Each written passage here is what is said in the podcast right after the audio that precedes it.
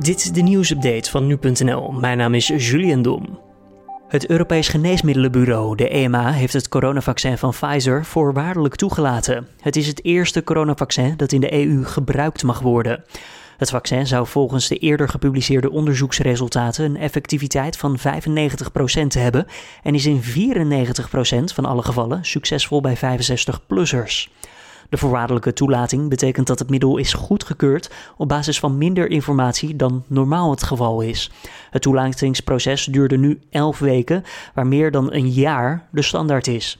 Nederland start op 8 januari met vaccineren.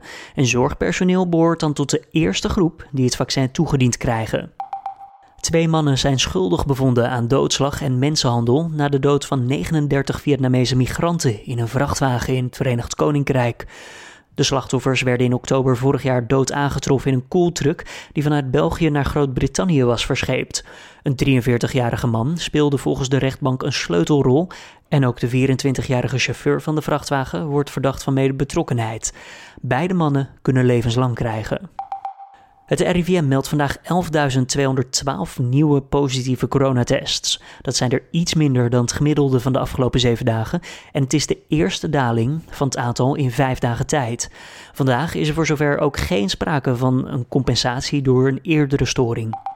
Vermoedelijk honderden Nederlandse vrachtwagenchauffeurs zitten vast in het Verenigd Koninkrijk vanwege de reisbeperkingen die zijn opgelegd vanwege de nieuwe variant van het coronavirus. Die inschatting maakt Transport en Logistiek Nederland.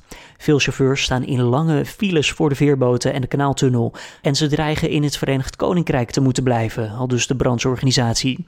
Het kabinet wordt opgeroepen om te zoeken naar een oplossing, zodat de chauffeurs toch nog voor de kerst weer thuis kunnen zijn.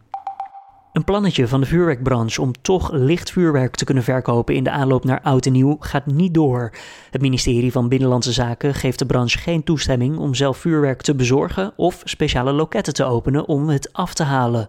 Alleen vuurwerk van de lichtste categorie is met de jaarwisseling toegestaan, maar versturen mag niet en de winkels zijn dicht, waardoor het nu in huis halen onmogelijk lijkt te zijn. En dit was dan weer de nieuwsupdate van nu.nl.